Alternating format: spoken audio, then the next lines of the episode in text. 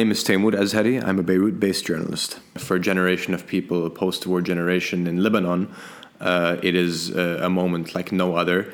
Looking back, it feels like things have been building up to this for a long time. There were protests, you know, in, almost a decade ago in 2011 uh, against sectarianism. We, we had 2015, the garbage crisis protests, uh, and, and now we have this. It's a massive force um, that I'm not sure has mobilized yet entirely into a shift from one thing to another. Mm. I think we're sort of in that between phase, in mm-hmm. between two worlds, if you will.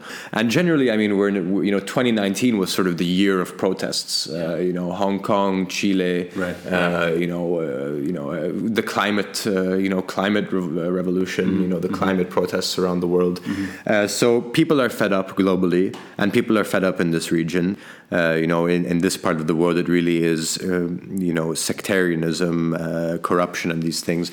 But I think the uniting factor, uh, and it's nice to talk about uniting factors, is this anti, uh, this this this sentiment of you know we're, we're anti this runaway capitalism that that really has been you know mm. enforced uh, mm. around the world. Uh, and and it has its own nekha in, in Lebanon and Iraq, you know, its own taste, uh, mm-hmm. and it's mm-hmm. the sectarian kind of nepotism that we're used to. Mm. Um, but uh, but yeah, I mean, I, I, you know, so, so that's a uniting factor. Uh, but I, I really do think it's a substantial moment, uh, and as you know, people much smarter than me have said, uh, uh, you know, there is uh, there is a confrontation happening now between what what some would say are regressive forces or conservative forces and revolutionary forces in the region. You know, I like that you're able to get the global picture and really explain the linking factor between all that's been happening mm. and from your own experience zeroing in on the ground and able to see protester and hear chants and hear a multitude of different perspectives on what's happening in your own coverage in the last few months in the case of lebanon in particular do you sense that for the lebanese that they see it this way that they're part of a global shift a global change a uh, what you're describing, which is a unifying factor, an uprising for many different reasons? Yeah. Or is it a particularly Lebanese experience that the tipping point was crossed on October 17 for Lebanese issues primarily? You know, the revolution or the uprising or, or whatever you want to call it uh, began, I think, very much for Lebanese reasons. Uh, but as as it took place, you know, the protests in Iraq had already been going for two and a half weeks. Right. Hong Kong had been going for months. Yeah. Uh, and I think it's just natural in the globalized world that we live in today, and with Twitter, with with the internet, that uh, you know things like strategy, like tactics, yeah. will sort of you know go via osmosis between these different countries. Yeah. So we're seeing, I mean, now recently we're seeing increased use of like laser pointers, for example, to disorient security forces, which we saw really uh, used massively in, in Hong Kong. Yeah, right. Um, we've seen umbrellas, which were also massively used in Hong Kong. Yes. And and actually, uh, there there was a Reddit thread uh, posted uh, basically, I think it was Lebanese protesters asking Hong Kong Hong Kongers for advice, well, and they responded and basically like were, gave you know their their experience basically don't stay in one place for too long. Mm. Umbrellas are good against rubber bullets and against tear gas canisters, but bring many because they're going to get torn up. You know, and wow. and so there there is a and there's been a lot of graffiti around the city, uh, yeah. written in Spanish, uh, written in in Mandarin,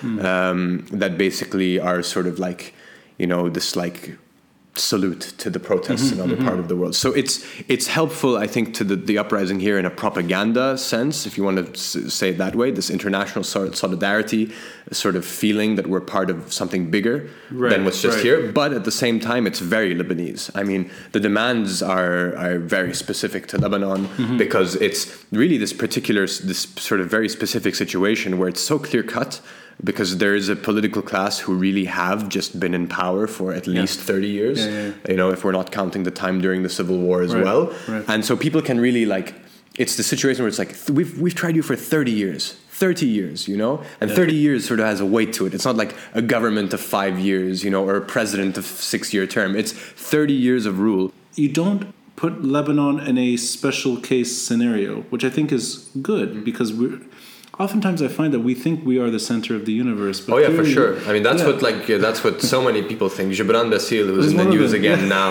uh, s- uh, he was on CNN and uh, a while back, a year ago actually, Mm-hmm. at Davos, and he was basically saying that I don't think it's in the world's interest to let Lebanon fall apart because if Lebanon falls apart, then the world falls apart.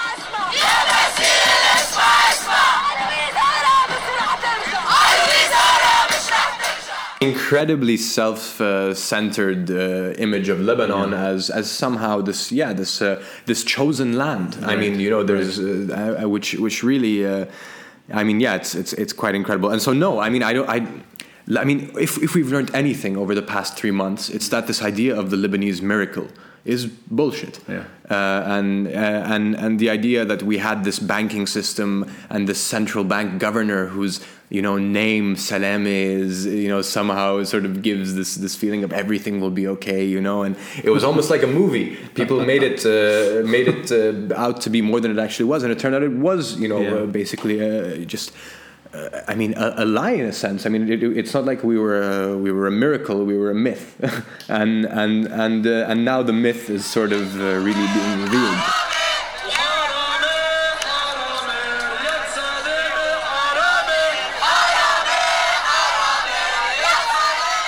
Protesters still demonstrating in downtown despite the rain, despite hmm. the weather, and despite low level violence, hmm. despite rubber bullets, despite tear gas, you still have people demanding that the. And I, I don't want to. Demanding that what we call the regime, hmm. whatever this thing is, this Yeah. thing that emerged after the Civil War, should fall. Yeah. In your in your coverage, do you sense that the average protester today still yearns for what they initially set out for on October 17, which was overthrowing the system? Or do you sense that today there's a it's evolved into something perhaps more powerful but also potentially more dangerous? And I'm not talking Which would be what? I'm not talking in the Lebanese folklore that the civil war is the boogeyman. Right. More that uh, certain that an unf- a a yet to be seen low level violence and a regime that is hmm. perhaps fighting for its survival and that may usher in a, a sort of low level chaos and uncertainty. Hmm. In other words, are are protesters do you think they're still demanding the same things that they wanted the system to go? Or has it narrowed down into a we're now challenging internal securities Hmm. methods for pushing back against us hmm. I, mean, I I definitely think without a doubt that people's ideals are still intact. Mm-hmm. The ideal of we want it all to go. That was the explosion on October 17th. It mm-hmm. was just mm-hmm. the, you know, across the country. You Yeah. know, it's really incredible. I mean, it's been more than three months now, and and some, you know, you can forget that that feeling of those first days. Yeah. But there was nothing like it. Uh, Right. and and uh, the the immense weight of those days, I mean, reverberated for weeks. You know, again, Gebran Bassil and many politicians weren't on TV screens for weeks. the people had taken everything over. Yeah. Uh, and it was almost as if there was no place for politicians anymore. For these politicians, it was just so clear in that moment what the what the problem was, and the problem is them.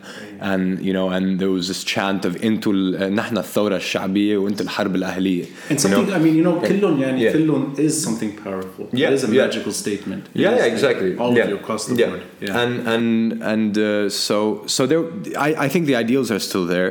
now, people, I mean, you have to get into the nitty gritty of things, and I think that's what people are, are, you know, realizing more and more, and maybe getting more, getting better at dealing with. Because in the beginning, it was sort of like we're a leaderless movement, we want them all to go yalla. Okay, that didn't happen, you know, Yeah. and that's really difficult to happen. So then it became okay, like what are our demands? Okay, government of technocrats, kaza, Right, who who maybe now I think we're having the conversation of who maybe could represent us. Uh-huh. You know, Yeah. uh, there's there's people because people have emerged like Melhem Khalaf, the head of the bar association. yes, yes. You know, who has been standing up for for the the rights of protesters.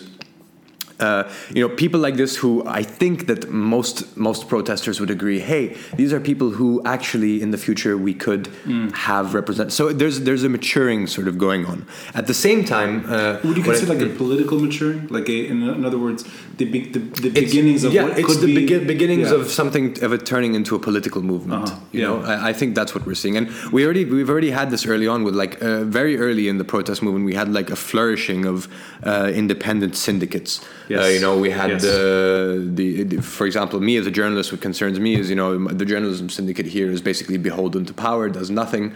Um, and so journalists created a, a new syndicate, which I'm a part of, Nakhaba Badila, you know, and it's, I actually attended a great Yeah. talk. I think it was Megaphone, Fawda, Beirut Today, and Lebne and Facts. okay, yeah. The social media uh, Yeah. uh, ecosphere, uh, elaborating on that issue, which is there's no there's no other way around it. You have to create an alternative syndicate. Yeah, exactly. And so, so that's that's a way you can sort of uh, that was sort of a preliminary method of sort of turning things into a bit of a political movement because you know syndicates kind of dabble in politics Right, and organizing and that, Yeah, yeah. Uh, and and so that that's important. And I think I think slowly things are maturing a bit. Things are I think are also different on the streets. So one of the remarks I, I I have from maybe the last couple of days is that. Uh, Early on in, in the in the movement, it really was this killon yani killon thing. But what what where there was most pushback on that was was when it came to the Hezbollah leader, you know Hassan Nasrallah. Right. Uh, and and so there was a lot of fighting between protesters and and supporters of Amal and Hezbollah. Yeah. Uh, and uh, you know, while I, I- think it was important that that Killon Yani Killon included uh, all of these people, but I think now protesters have uh, have sort of realized that. Listen, if we have some of the people on our side who support Nasrallah, but they broadly support all of our demands for you know change, maybe it makes sense not to directly put our finger in their wound, you know. Uh, and so in Hamra, uh, we've seen, and- yeah, yeah. So we've we've seen basically people who are supporters of, and this is not just talk. I mean, people have found pictures of those, you know, some of the people who were in Hamra at night, uh, you know, who were p- perhaps at the ring, uh, at you know, counter uh, demonstrating against protesters there. I think on But- TV also they were happy to say Exactly. they're Yeah, there were there were exactly there were chants in support of Nasrallah, yeah. and so I, I think that it's it's an interesting time because we have seen in the past couple days. Uh, I think because conditions are deteriorating so much and people are so fed up, I think we have seen a return of some people who had initially gone down, then went back across the line, and, and maybe now are teetering back towards the streets again. Um, and I think that it would be it'll be interesting what the reception of protesters is. The other uh, uh, uh, just uh, sort of remark I have about the, the last couple days is uh, is about the peaceful protest aspect. I, And I think the Lebanese uprising up till maybe last weekend. I mean, I don't know of any other uprising that was as peaceful as what we've seen in this country. I really don't know of any other uprising. Um, and we've seen tremors of, of what was coming before. We have seen things get violent before. Um, but but I think that uh, as the, you know, and it's not me, it's the, the UN, uh, you know, the UN representative in Lebanon who Yeah. said that politicians are the ones to blame. And I think it's clear because three months, you know, three months of being in the street uh, uh, without demands met will make people frustrated. And what's happening now, which is very interesting, is in Lebanon there's a lot of reverence for security forces, but increasingly, I think that that's melting away. I think that people are are more and more. Uh, I mean, because it's it's very simple. It's you're in the you're in the square. You're frustrated, and you're frustrated with the state. Yeah. And what is the biggest representative of the state in that square? It's the security forces. I mean, protesters in Nijmeh, you know, who have, were the, the, the scene of clashes the past Yeah. few days. Yeah. Their goal, stated goal, is to get to parliament, right? Right. Symbolic. You know, it's our parliament. Yeah. Uh, we, you know, we want to basically rid the, the people and we rid ourselves of the people in the parliament. Mm-hmm. They're blocked by security forces, and and more and more they're seeing the security forces as. Uh, as they would describe it, as many people have said, as chants have, uh, you know, proclaimed, "Kleb sulta," Yeah. you know, the dogs of the state, Right. who they unleash on us to beat us. Yeah. And and so uh, I think that's that's a very important sort of shift that's happening of this reverence for security forces and sort of respect for security forces. I think is uh, becoming very diluted, especially in the past couple of days with what with the violence we've seen. I mean, headshots uh, from rubber bullets and tear gas canisters, Yeah. disfiguring injuries that we haven't seen in Lebanon yet. Yeah, yeah, yeah. I, but I will echo, 540 injuries over the weekend. Yeah. which is which is a staggering Yeah. number, given that there were very few injuries in the first few months. Yeah. if I'm not mistaken, one protester died in the last three and a half months, not, and not in one of the protests. Yeah. So that is in itself a, a remarkable accomplishment. Yeah. Yeah. And we look to the region, and I mean it's an easy yeah. comparison. In Iraq, 500 have died so far. Yeah. 500 only in Iraq. I, Yeah. thought it was, I thought it was much more. In the protests, it's 500. 500. Yeah. But even then, Yeah. And then Iran, we don't know. Could be thousands. Yeah. Uh, that I mean, there's there's a huge difference between what's happening here and there. Of course. in terms of the violence factor. Yeah. But I I want to ask you just about Mm. the these targeted attacks, whether it's against banks out of frustration, and, and what you're saying is, I think it's maybe too early to tell Mm. whether or not the sort of unifying factor between pro Birri, pro Hazb, pro Hassan Nasrallah protesters coming Yeah. back and sharing grievances, and the protesters' reaction to that. Yeah. But that kind of violence, that kind of escalation, d- not in terms of the youth, not in terms of the people on the ground. I'm talking about the average Lebanese today that initially supported the revolution, the revolt, whatever, and is now maybe looking at those images and hmm. saying it's not for me. Hmm. Is there any risk in the momentum diminishing due to that kind of tactic? And I know, I mean, this is like hmm. you're covering it. I don't mean that you're literally there, sort of. Right, uh, I'm just from your angle looking at it. Do you sense that there's hesitation? I think that this is one of the important questions, and uh, so my answer is I think that around the country now it's being debated, Hmm. uh, and my anecdotal evidence for this is today I was just having lunch in Badaro. Yeah. Table next to me, a young guy who's gone out uh, for lunch with his grandparents. Like they're old people, Hmm. Yeah, yeah. very old people and they're just talking about it. They're talking about it, and I and I hear conversations over here. Yeah, what yeah. what caught my ear was "Ana mish ma taksir best," you know, and that's sort. Of, so I'm not with the destruction, but mm-hmm. uh, and and that's what you're hearing a lot of now. And I mean, I've I've heard it on TV. I'm seeing it on Twitter. It's it's this is the question now that's yeah. being posed, and I feel like we're having a shift now. I think that uh, the you know the the insistence on the peacefulness of the protests in the beginning uh, might be changing a bit. Although I will I will note that the first two days of the uprising had a certain amount of violence and destruction. That is true. And and what I noticed uh, from those days is that there was a place for everyone, Mm. and that's what I'm seeing now again. So it's basically those who want to destroy and burn and smash banks and smash windows and set fires, they do that. Right. Uh, and those who don't go somewhere else and protest, you know, or right. protest not at the front lines. And yes. it's sort of I think, and I think this is important because a lot of people uh, have remarked about attempts to sort of uh, to uh, what, what is it, to uh, sort of uh, tame the protests in a way, Uh-huh. or to Yeah. to uh, man like to instill manners in the protest movement. You know, in the beginning it was there was a lot of chants with Yeah. profanities, and still you hear them. Sure. And and so the the radical explosive energy of those first few days with Yeah. the violence Right. became diluted afterwards uh, a little bit. A lot of that uh, went away, and that's come back to the fore again. And I think that it's it's sort of. Interesting in the sense that yes, I'm, I'm sure it will turn some people away, Hmm. but for many people, I think they're sort of on the fence or they will still be down and they will coexist with that kind of behavior Mm-hmm. because they see it as like a natural, just a natural, uh, you know, outlet of the Yeah. anger that's pent up.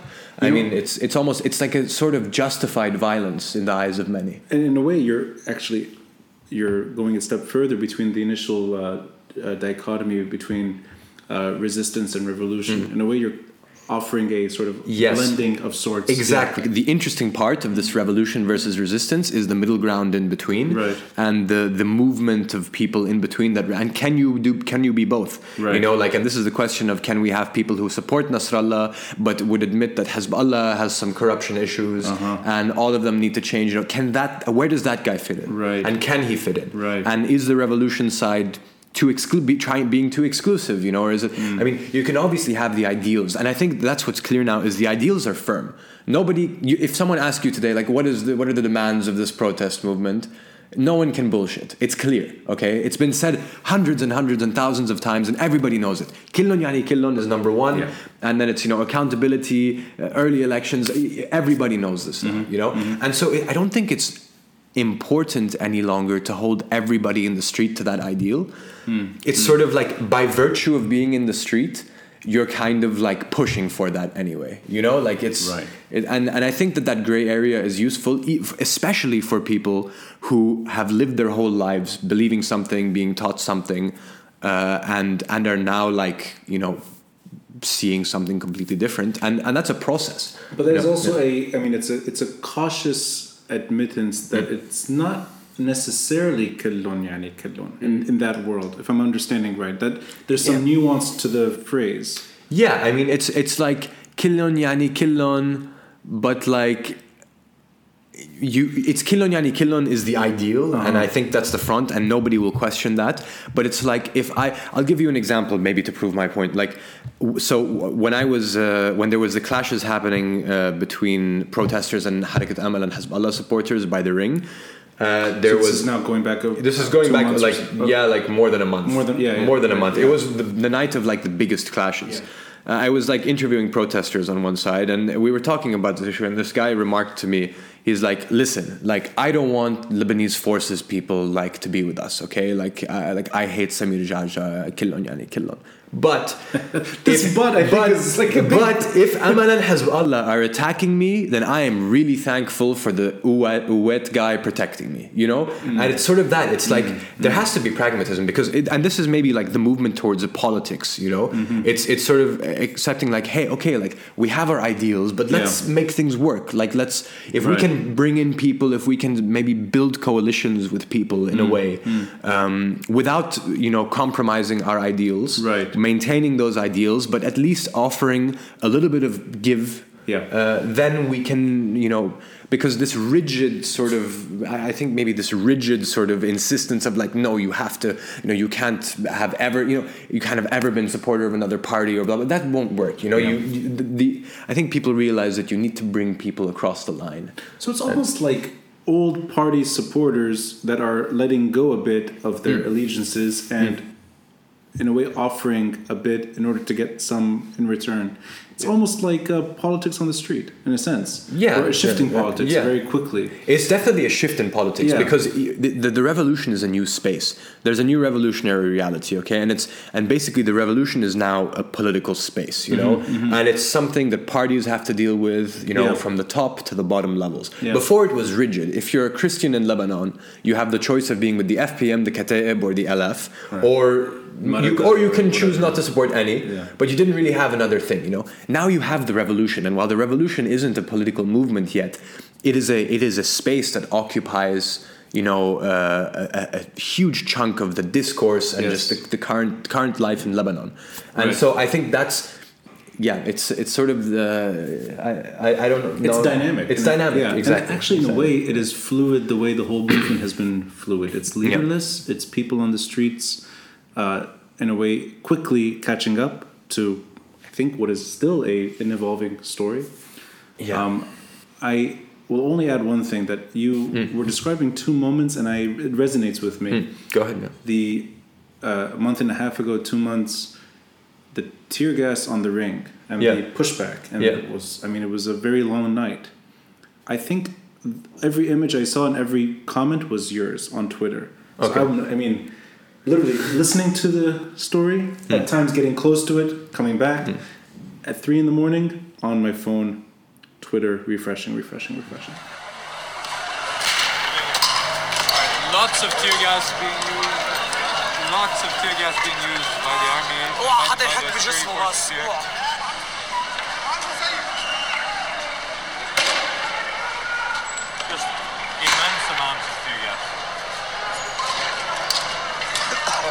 Move away? Can I move away from here?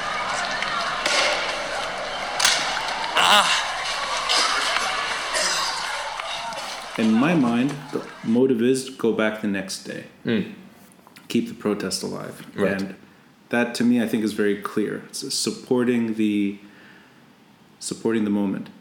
The banks, uh, the Molotov cocktails against the banks, that to me does not encourage me to join in. Right. And I say this Yeah. as someone who supports Yeah. the street and this supports the protests. Right. It's not like, um, but there's a hesitation. Yeah. And I don't think it's just age. And I don't think Yeah. it's just memories of the Civil War. I think it's Right. genuine hesitations. In, in a subjective way, it's not something I would want to see. Yeah. It doesn't mean it shouldn't happen. Right. Right. But it, there is there is pause. yeah.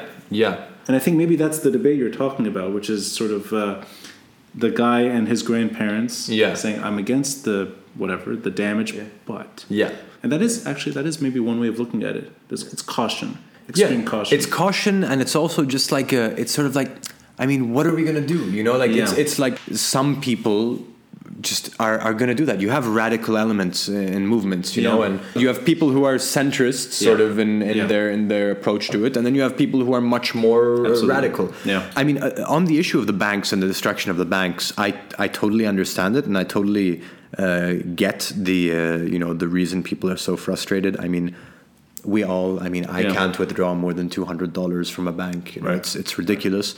Um, And we've we've been to banks. We know what the scene is like. I mean, it's it's yeah. it's yeah. But uh, but what I think uh, is worth noting is that I feel like there is a push among some people, uh, and actually among politicians on the whole, really, to sort of push the issue on the banks and be like, it's the banks, you know, who have done this. I mean. Yeah, because Right. right now it's sort of like the banks are bearing the brunt of it, and they should be criticized. They should face accountability. Hmm. Yeah, yeah.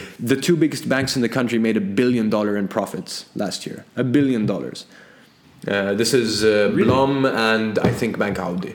Those those two alone made a billion dollar each, fi- around five hundred million dollars in profits in 2019. in 2000. Sorry, 2018. Okay. Yeah, 2018. Uh, 2019, very similar as well. I'm, Uh, I'm surprised about that. yeah. So the, you're talking. So they've.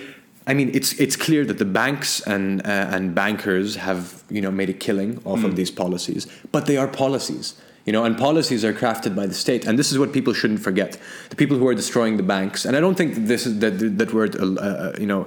Uh, I don't think we have to be scared of that people will forget about this, but I just think that it's very easy for many politicians uh, to just kind of let the banks be sort of the, the face of it and, and get hit. Right. Um, while there's, uh, I mean, I think the, the brunt of the, the anger uh, deserves to be vented towards politicians. Yeah. I'm just going to add here because I think there's just, it's an aside, but it's, I think it's an interesting conversation of like being a journalist, but also seeming to have opinions. Hmm. And it's, I've had many conversations throughout the revolution because it's, it's sort of the uprising, whatever you want to call it. Uh, yeah, by the way, about we should get back to that because I think that's uprising and revolution. What I mean, yeah. Very quickly, I mean, I think the best answer I've heard is that, uh, and this was Jim Quilty at the Daily Star. He basically told me, "I think the word revolution should be left to historians," um, and I, Yeah. I was like, "Nah, okay, Fair enough. Uh, yeah, fair enough." But so this idea of being a journalist and having like opinions, I just think that there are certain things that uh, that are clear in Lebanon, and I think that if you're objective to any degree, you will accept that there have been people in power for at least 30 years who have failed miserably at Yeah. providing any of the things that a state should provide. Right? That's a fact. Yeah. Uh, and so, based on that fact, the clear, you know, uh, just a clear idea pops up, which is there needs to be change, right? Yeah. There needs to be change, huge change. Yeah. Uh, and these people have failed miserably. And so I think that as a journalist reporting on this, that's always been my g- sort of guiding philosophy behind this. When I Mm. people people maybe can be critical and say like, oh, you're you're a bit too supportive of this movement. You know, Okay. I would just say that like we've tried 30 years of Yeah. something and it hasn't worked. And I think if you're objective, you will you will see that and Yeah. realize that we need change. Now then, when we get to specifics, of course, I, I really try to you know maintain. Objective is an ideal that you can't you can never be completely objective, but you you really try.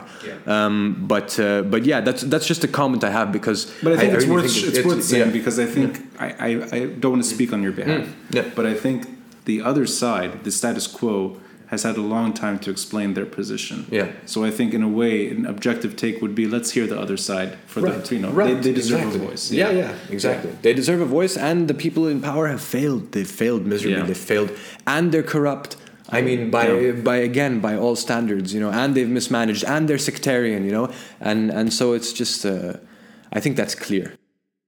So you have, I'm guessing, relied on social media for the most part in delivering your your coverage. That you, I'm assuming it's m- most of your output has been through your phone. Uh, yeah, I mean, so basically, the kind of the way it just organically took place is that when something is happening on the streets, I'm on the streets reporting on it. You know, uh, on on Twitter, basically taking videos.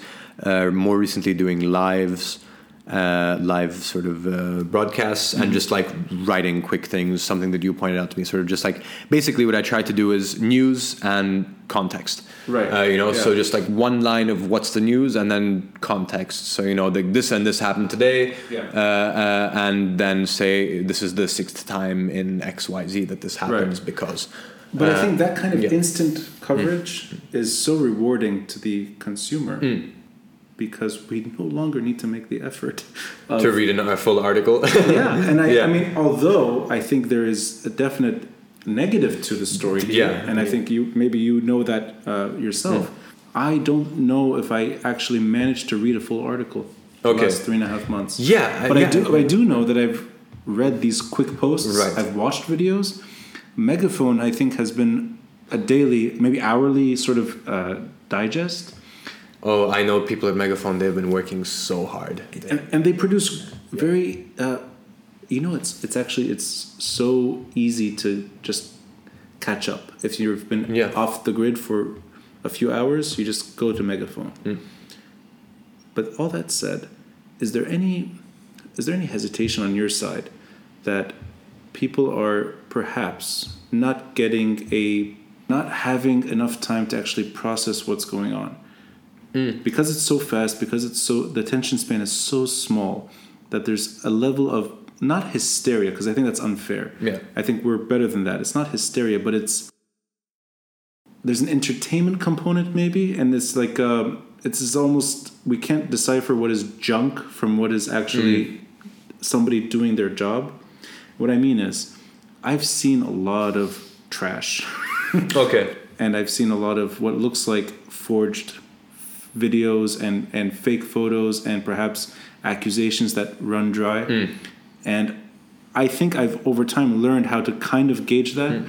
But at the beginning, it was hard to tell. Hmm. It was really hard to tell what is happening, what isn't happening. Yeah, I, I mean, I think that, or, or what's been really interesting from a like a journalism standpoint is uh, there people just the media literacy among people in general. I think has skyrocketed. Hmm. I mean, now just on on any WhatsApp group, you know, with people who are Yeah. because before there were many people who were super apolitical, right? And Yeah. what what what this uprising has done is it's politicized really just you know so many people, Right. um, brought them into politics, introduced them to politics for first for the Hmm. first time. It's made politics no longer like a dirty word, you know, because in Lebanon Right, it was a yeah, dirty word. that's Now true, politics, yeah. like people are realizing, no, no, like politics is like life, and we should be interested. Yeah. So yeah, I mean, there's, but but I think I think people are very good at uh, have become very good at uh, sort of.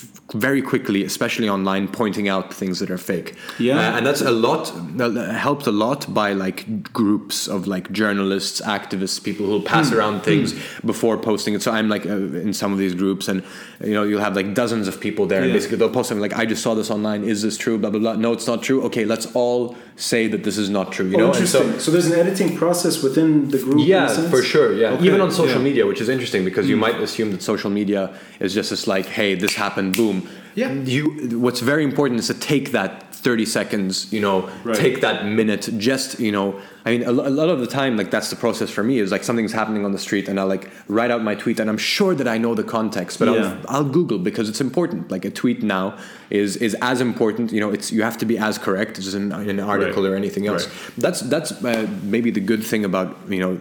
I, I- I mean I think Killu بيكمل bad like you know all of it everything is sort of uh, But did you run Yes. into any any Important. any cautionary tales with at least at least WhatsApp?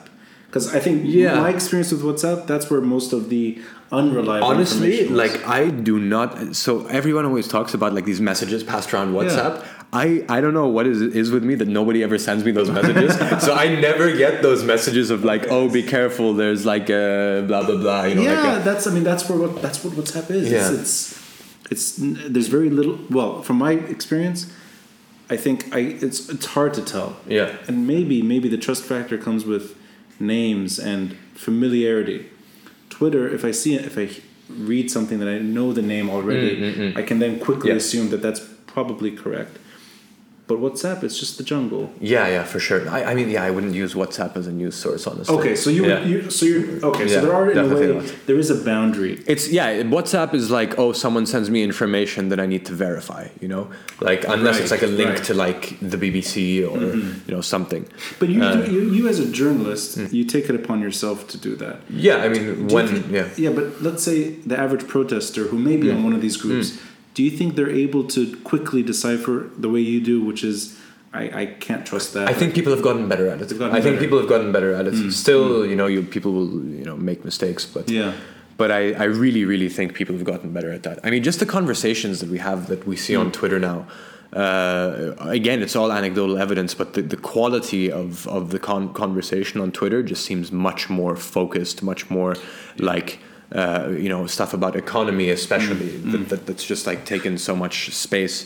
Um, and and so so yeah, I think it's uh, I think people people have become better. I think it's a really good moment for journalism uh, and and reporting and, and like information in general, like Yeah. this uprising, because it's uh, it's making people value uh, you know reputable resources, reputable organizations, reputable Yes. you know journalists, and and and yeah, Well, and and also shame those who are you know you know doing misinformation. Well, okay, that's good to hear. Actually, I'm, I'm, Yeah. but the reason I brought up social media is because I know that I know your name from the Daily Star. I don't know it from social Right, media. I discovered yeah. you through the Daily Star, and then Yeah. went to your social Yeah, media, yeah. and then I mean, kind of discovered that you left Daily Star uh, through social media. right. Yeah. but interesting shit. There. yeah, it's all. but mm. survivability of a traditional newspaper. Mm. Daily Star is fairly small, mm. but we can go anywhere. We can go to Nahar. We can go to any newspaper that's been around for a long time. Mm. Do you see social media as sort of phasing that industry out? That people are less and less inclined now to purchase an article or subscribe? It's or, it's had an effect for sure. Mm. I think now what's happening is again people are sort of learning and and working to basically have social media and traditional more traditional forms of journalism kind of uh, complete each other. And and there's certain publications who are doing that increasingly well you know? And that's where this whole thing like thing comes in with like five free articles a month and Right. you know and so and, and you, you you lure readers in and you really make it convenient and easy and you give them great content and then bistahu you know they they'll, they'll feel Yes. ashamed not to subscribe to you that's really where you want to get so you know? guilt. I mean, yeah, it's, it's not guilt, but it's just like you're providing. It's like the you you you know people here like pay for electricity, water, generator, blah blah blah. Man, twelve dollars for your subscription to uh, L'Orient Le Jour or you know whoever like is not Yeah. going to push you over the edge. You know, I think that, that that's that's an important thing to realize. It's like you want independent journalism yes. it has to be funded. Okay. Right. And if it's funded by politicians, it's not independent. Mm. Fund foundations and stuff is always weird. Maybe you can get yourself a you know hundreds of billionaire like Jeff Bezos to run the Washington Post for you. Right. But the other way is to have your readers pay for it, and and I think that that I mean th- that again that that is, that around the world that model is becoming more successful. Increasingly, publications are making it work. Mm-hmm. I know that L'Orient Le Jour in, in here in Lebanon, for example, is doing very well with that model now. Uh, it's actually working for them. So the there is- Daily Star is not doing well with that model. Oh, okay. I- No, so yeah. I see. So it's working for. That's interesting. It's working for one and not the other. Yeah, because the Daily Star doesn't do it smart. Uh, the Daily Uh-huh. Star's process, and this is not like a disgruntled employee. Uh, you can ask any current employee, Hmm. and they'll they'll tell you about the subscription system. We basically have an old website that doesn't Hmm. work properly. Like if you want to subscribe, chances are you'll end up calling the IT guy or throwing up your hands in frustration and not doing it. Um, and we don't So do really we don't like do five free articles. You know, you're slammed right into the paywall. So there's Right. there's it's not done in a way that coaxes you and sort Uh-huh. of brings you in, and and you need that. You need that. You need marketing. I mean, honestly, you need you need to market something well, and so other publications are doing that more successfully. Now, it's a bit of a sensitive subject, and I don't want you to. I mean, as as much as you'd like to say on the issue, in the middle of all this chaos and Yeah. and, and all that's been happening, uh, it's almost like a if you could see like a, a tree that this is sort of a just a branch that dangles a bit. Mm. The other one is Carlos Ghosn. He's just an oddball that returned. But there's these interesting side stories, and one of them Right. is the drama within Daily Star. Yeah. Now, maybe that wasn't covered as much as Carlos Ghosn, Yeah. but in terms of social media and among journalists, I think it was it was a story for a few days. Yeah. From from your side, do you sense that the same reason somebody would strike, let's say, against whether it's the Daily Star or any company, uh, wanting their pay wanting their pay on time? Yeah. I mean, that's a very basic demand. It's not For a sure. it's not a sort of complicated Yeah. issue. But is there any sort of broader problem here in terms of just? I know that Saad Hariri was the most visible target in this revolt and this Mm. Right. uprising. He was the weakest link. the weakest link. Yeah. Thank you. Yeah, Right. and he was. He may have stuck around a little too long, Mm. but eventually he resigned Yeah. and Daily Star is at least I mean he's in the system right? I think he maybe is its life support if I'm not mistaken. I don't know if that's still the case but he It's it's very murky who exactly funds it, but it's owned by Hariri and or the Hariri family, and Right, and there's- completely owned by them. right okay so let's let's assume that they have the they they can support it more if they chose to. Yeah, I, I there's something I thought that was a little it was more more interesting than Saad Hariri himself hmm. which is that he carries a lot of the burden in this country. And Yeah. it's interesting because a lot of it is true. A lot of it Yeah. is fact factual critique. Is he a victim to the same economic woe that uh, in other words are we looking to him to do a better job and that's he just fails at it? Hmm. Or is he actually literally unable to deliver and he is crashing with the economy at this point we can paint sort of an image of Hariri, and I think the image of I I think the kind of person Hariri is, which is or, or was before he tried uh, his you know this this long stint in politics. Uh, he, you know, he wasn't a guy who was groomed for leadership in any kind of way, and he sort of found himself in this role. It was awkward from the beginning. Yeah. Uh, he tried it for a bit and then left for five years. Uh, Yeah. You know, and Yeah, he tried it for a bit and, and, and failed or was made to fail by other people yeah came back, you know, did the settlement with Michel Aoun now four years ago. Uh, and from the get-go, that proved again to be just failing. He and he became uh, the basically the the front Yeah. for a, a, a a government that was failing in every way, and he became a front for uh, you know Hezbollah uh, Yes. and the, and the FPM. Yeah. And the biggest the biggest evidence of this is the fact that now, after the government resigned, Hmm. Nobody wanted Haz, uh, Hariri more than Hezbollah and Amal. That's actually- they were yeah. the biggest supporters of Hariri. Hostage and- yeah, situation yeah. for sure yeah But And- hostage, but by his own will. and this right, is the right. thing: is that Yeah, yeah. Hariri's political comeback depended on that relationship. Yeah. But then when he he tried to do it, he realized he was getting screwed, Mm. uh, and and it just didn't work, and it half worked uh, for a couple of years, and then the revolution came and it fell apart, uh, and now we're in that fall apart stage, and. And uh, I, I mean, yeah, it's it, it'll be interesting to see whether this is the end for Hariri.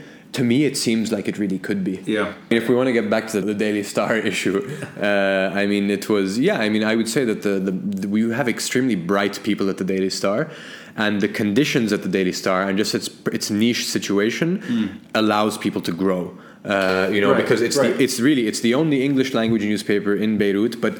It's also like a, a thing in the region, you know. It's in the Daily Star was f- uh, founded, I think, in 1956 or 1954. By, uh, it's an institution Mroué by, Mrou- by the family, yeah, family, yeah. and and it's an institution. Uh, all of your Middle East correspondents around Yes. the region and correspondents around the world have gone through the Daily Star, and and I think that's a lot to do with the particular particularity of it. You're in Lebanon, which is an area where there's a lot to report on, so it's great to begin your career here. Yeah. uh, and I'm speaking from personal experience here. I started out at the Daily Star. And following 2005, it was a lot easier to express yourself. Exactly. Not just in the Daily Star, Yeah. in Lebanon in general. Yeah, for for a very long while it was a good newspaper, but basically since 2012, which is when the Hariri people took over, uh, it's just kind of been. I mean, it, it's had its moments, but there's there's always been delayed payments, as we know from all Hariri institutions. Uh, and then, I mean, I have my own issues with the way the newspaper is managed and, and certain things like that. You know, just uh, I mean, yeah, obviously, uh, I, I think what what I'll say is that I think no journalist aspires to work at a publication that's funded by political money. But Right. but you, but you accept it because I can say honestly that I I, like ninety eight percent of the articles I wrote, I actually wanted to write. I would say that more Yeah. than seventy percent of the articles I wrote, I actually pitched them. Okay. Uh, and I was never, really, really, never told to do something. And only Yeah. few occasions where I was told to do something that Yeah. would, you know, m- to to make something more pro Hariri, I refused. When did you join Daily Star? How long ago? I joined uh, in 2017, I believe it was July Okay. 2017. Right, right, right. Yeah, Okay. and I was an intern there for seven months before. So I, together, I, I was there for like three years and a bit. Um, I know dozens of people that have worked or interned yeah, yeah. Daily Star, and I mean, I think there's there's hundreds of people who have gone through the Daily Star. yeah, and, most so- of these are names that we follow and we sort of. But the Daily Star is basically, it feels like it is, and I you know there might be some miracle, but it feels like it's dying a slow and undignified death. I want to Uh, say something that is. I mean, I don't have any relationship to the Daily Star Yeah. other than I used to read it Yeah. for news coverage. I, Yeah. But I, I don't Yeah. have a. I have a bit of nostalgia for something which is its survivability. Right, yeah, yeah. It's, Yeah. it's like Lebanon in the sense that you don't understand how it keeps going, but it does Right. keep going. Especially now, I mean, really, you know, Yeah. after the, the series of resignations at the news desk, I mean, they're, they're really running on like seven people now Mm. Uh, and mm. trying to mm. keep a newspaper up together. And really, those guys there at the newspaper, those guys, those w- women and men at the newspaper, do a fantastic job and work under Yeah. really high, high pressure Yeah. and produce news that like is so useful for so many people. You know, everyone I know that is tuned in Yeah. abroad turns to the Daily Yeah, Star, and yeah, they actually, I mean, frustratingly go through the paywall system. Yeah. I mean, it's it still has a an audience. Yeah, no, for sure, undeniably, and But because there's no alter- there's no real alternative to Right, it. okay, you, so- you have your blogs, but 100%. they don't feel reputable. You know, the um, 2006 war, July 2006, uh, Daily Star used, was still coming with the Herald Tribune. Okay, So you had the Herald Tribune sort of stuck inside. Yeah. So thick international paper mm. wrapped with the Daily Star on the outside. And Herald Tribune wasn't coming in in the middle of the war. Daily Star, rather than halting, rather than ceasing production, mm. if I'm not mistaken, it was four pages okay, or maybe six at most, mm. and then it went down a bit. So it managed. You still had a, a paper, you had something being produced Yeah, yeah. every day Yeah. during the July War, and I liked that. No, no, And for I- sure. And I felt the need to buy it. It's almost like I, I, I owe something to the Daily Star for Right. still publishing. Definitely, And yeah. I, you know, even if it is even if it is on its way out, it definitely symbolizes the roller coaster journey this country has been through, and that includes freedom of expression. Hmm. Do you sense now in, in 2020 that Lebanon is retaining its sort of its pride in journalism and integrity, despite the odds? it might be regaining. I think it's Regaining. regaining, Regaining. because we went through. I mean, basically, since and this is again, this is cataloged by rights organizations, including SMEX. Uh, since Aoun came to power uh, with Hariri, we've seen an incredible crackdown on freedom. Absolutely, of speech. yeah. Uh, it's really it's been three years of, uh, of uh, increasing crackdown on all kinds, Yeah. not just journalism but cultural, you Yeah. know, expression. I mean, Mashrou' Leila was the latest one, which you know, again, looking back, I think that that's like that's one of those moments where you're like. Of course, there's going to be a revolution. I mean, like, look at the. It, it's amazing because it, it proves the, the two faced nature of you know when like people like Gebran it feels Nasir- so far, like long ago, but it's yeah. just a few months Well, ago. You know, Lebanese politicians love to talk about the Lebanese diaspora who go abroad and they make it, that they make themselves and they come back and Mashrou' Leila are famous around the world. They Yeah. filled concert halls in from the region, yani Masr, M- uh, Maghreb, Jordan, to uh, to York, the US, DC, yeah, to yeah. Europe, to Yeah, sure. everywhere. They want to do a concert in Byblos, in Byblos, and they're and they're prevented to because Silm al Ahli. You know, like this is the kind of incredible, uh, you know, crackdown on freedom of expression that we have in this country. Yeah. and no politician came to the support. On, on the contrary, politicians, including MP Neemat Frem, who now has said he's not with the FPM anymore. At that time, Yeah. he he very uh, he stood the, stood in line with them and said, "Yeah, we can't have these guys in Jbeil." So the point here is, I think there was a crackdown, but I think that the revolution, uh, th- this this incredible uprising. Uh, really just like burst the doors open in a way and and what what some people are saying now is that we may see a crackdown and we have i mean you know in the past couple of weeks we've had a few people called to the cyber crimes bureau to be interrogated Yeah. Nidal Ayoub who's a, a big activist and we had uh, Rabia Rabia Zain, I think is his name. Um, but uh, But you so, see it yeah. regaining, regaining. I, I think yeah, because I, I think that there's there's no moment like this moment to show how important independent journalism is, you know, and and we've had like a bunch of new publications come to the fore during. The, I mean, we have the Revolution newspaper, Thorat Yeah. Sabatash Tishrin, uh, but we also have like the Public Source, which was just like launched by Karim Chehayeb and Lara Bitar, and a bunch of journalists was there. Beirut today uh, born out of the Uh, revolution? no, it was Or before. Beirut, before? Be- Beirut today is born out of 2015. Right. Okay. So okay. uh, But after it's been sort of- 2015, but it's it's part of that curve. Yeah, yeah. And obviously we have Megaphone. You know, Megaphone, sure. which began I think in 2017. Again, it was born out Yeah. of 2015. So I think I think yeah, I think there's a lot of potential there for for things to be regained for new initiatives. I know that there's going to be exciting new initiatives that I can't really talk about now, but like I've been like uh, also in talks about like uh, starting up something new. I uh, assume that so- was happening in the background Hmm. because I mean, it would be very strange if it wasn't. Well, not at the time when I resigned from the Daily Star, but Okay, afterwards, yeah. sort of leaving the Daily Star. Yeah. Uh, I didn't have like anything really prepared. Uh, I had my freelance gig with Al Jazeera. Yeah. I knew that I could write with Beirut today, you know, but like Right. it was not like oh I've got this golden thing that I'm jumping to. Yeah. But there's a certain freedom in being free. Uh, so so like you know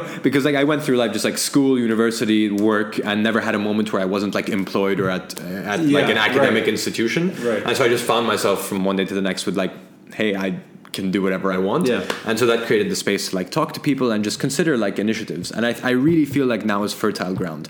People really want like they want information given to them quick, accountable, and and you know interesting and and. and So, Timour, what is the name of the next English newspaper that you're going to start? we don't know. No, it's not.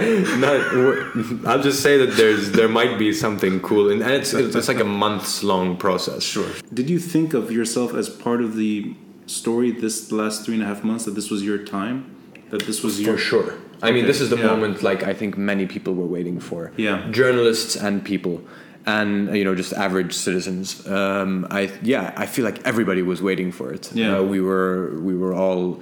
I mean, I don't think anybody saw it coming in the way that it Right. did did arrive. Yeah. But no, for sure, I felt like this was like uh, a moment that like like no other. I felt uh, extremely happy to be covering it. Uh, and and a lot of it I wasn't actually thinking. You know, sometimes events I feel just happen that sort of carry you, and and you Yeah. function just almost. It's not autopilot, but it's just like this is what I'm doing now, and that's it. You know, and, Right, you kind right. of just like, especially the first days. I mean, nobody was sleeping. You know, the first days you were sleeping like a few hours, Yeah. and and just like. Uh, and and so yeah no hundred percent. I feel like this I mean this it's it's the most beautiful thing I've ever seen in my life. Yeah. it's a short life so far but hey. Uh, and uh, and and also just like the most like complex and interesting and it's like it's been the I mean yeah it's been an adventure of a lifetime honestly. I mean who gets to experience a revolution in their in their lives? I couldn't say it better than that. And I think a lot of us are lucky to have uh, been patient for this hmm. moment to happen. I think a lot of us had lost hope hmm. that yeah. this would ever happen in Certainly. our lifetime, and it caught us off guard.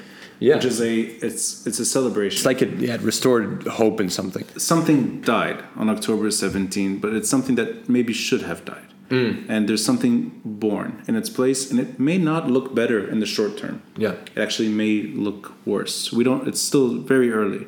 How long it takes and where that sort of takes us, I think it's too There's early. the line by Gramsci: uh, "The old world is dead, and the new world struggles to be born. Now is the time of monsters," uh, which, which I think is a bit pessimistic. I wouldn't say No, now is the time of monsters, but but it, we're in that between space. We're in that yeah. between space where something is dead or is clearly on life support and Yes. going to die. It's a vegetable. The system is a vegetable now. Yeah. Uh, and and but the new thing isn't there yet, and so yeah, Right. we're in that uncertain space, but it's a very interesting space. And, Yeah, and but in that uncertain space, I like that for the most part, we've talked about Lebanese issues and it's Yeah. domestic. Yes, Very yeah, little, very sure. little international um, interference. interference, or for that matter, this is really just a truly local moment. And although it's shared the way you described, and Mm. Yeah, it is a, yeah. there's re- many revolts happening at once, but it is a domestic accountability story. Yeah, it's just uh, uh, yeah, I mean, it's it's a rejection rejection of interference, and it's and it's a thing of like Focusing in on the protester, just hear, listen. yeah, to exactly. Yeah, Th- I mean, Yeah. listen to the protester is, Yeah. is I think the, the the best way to, to go about it there. Yeah. You've done that, and you still do that. Uh, and I look forward to whatever adventures you're doing in terms of side projects. Uh, if it's a paywall, make it easy. okay. sure thing. You get a free subscription. Oh, that's a, only that's, only you, only you. that's the kind of wasta I can't fight against. so, Timour, Yeah. thank you for your time. I really appreciate it. Thank you very much for having me on.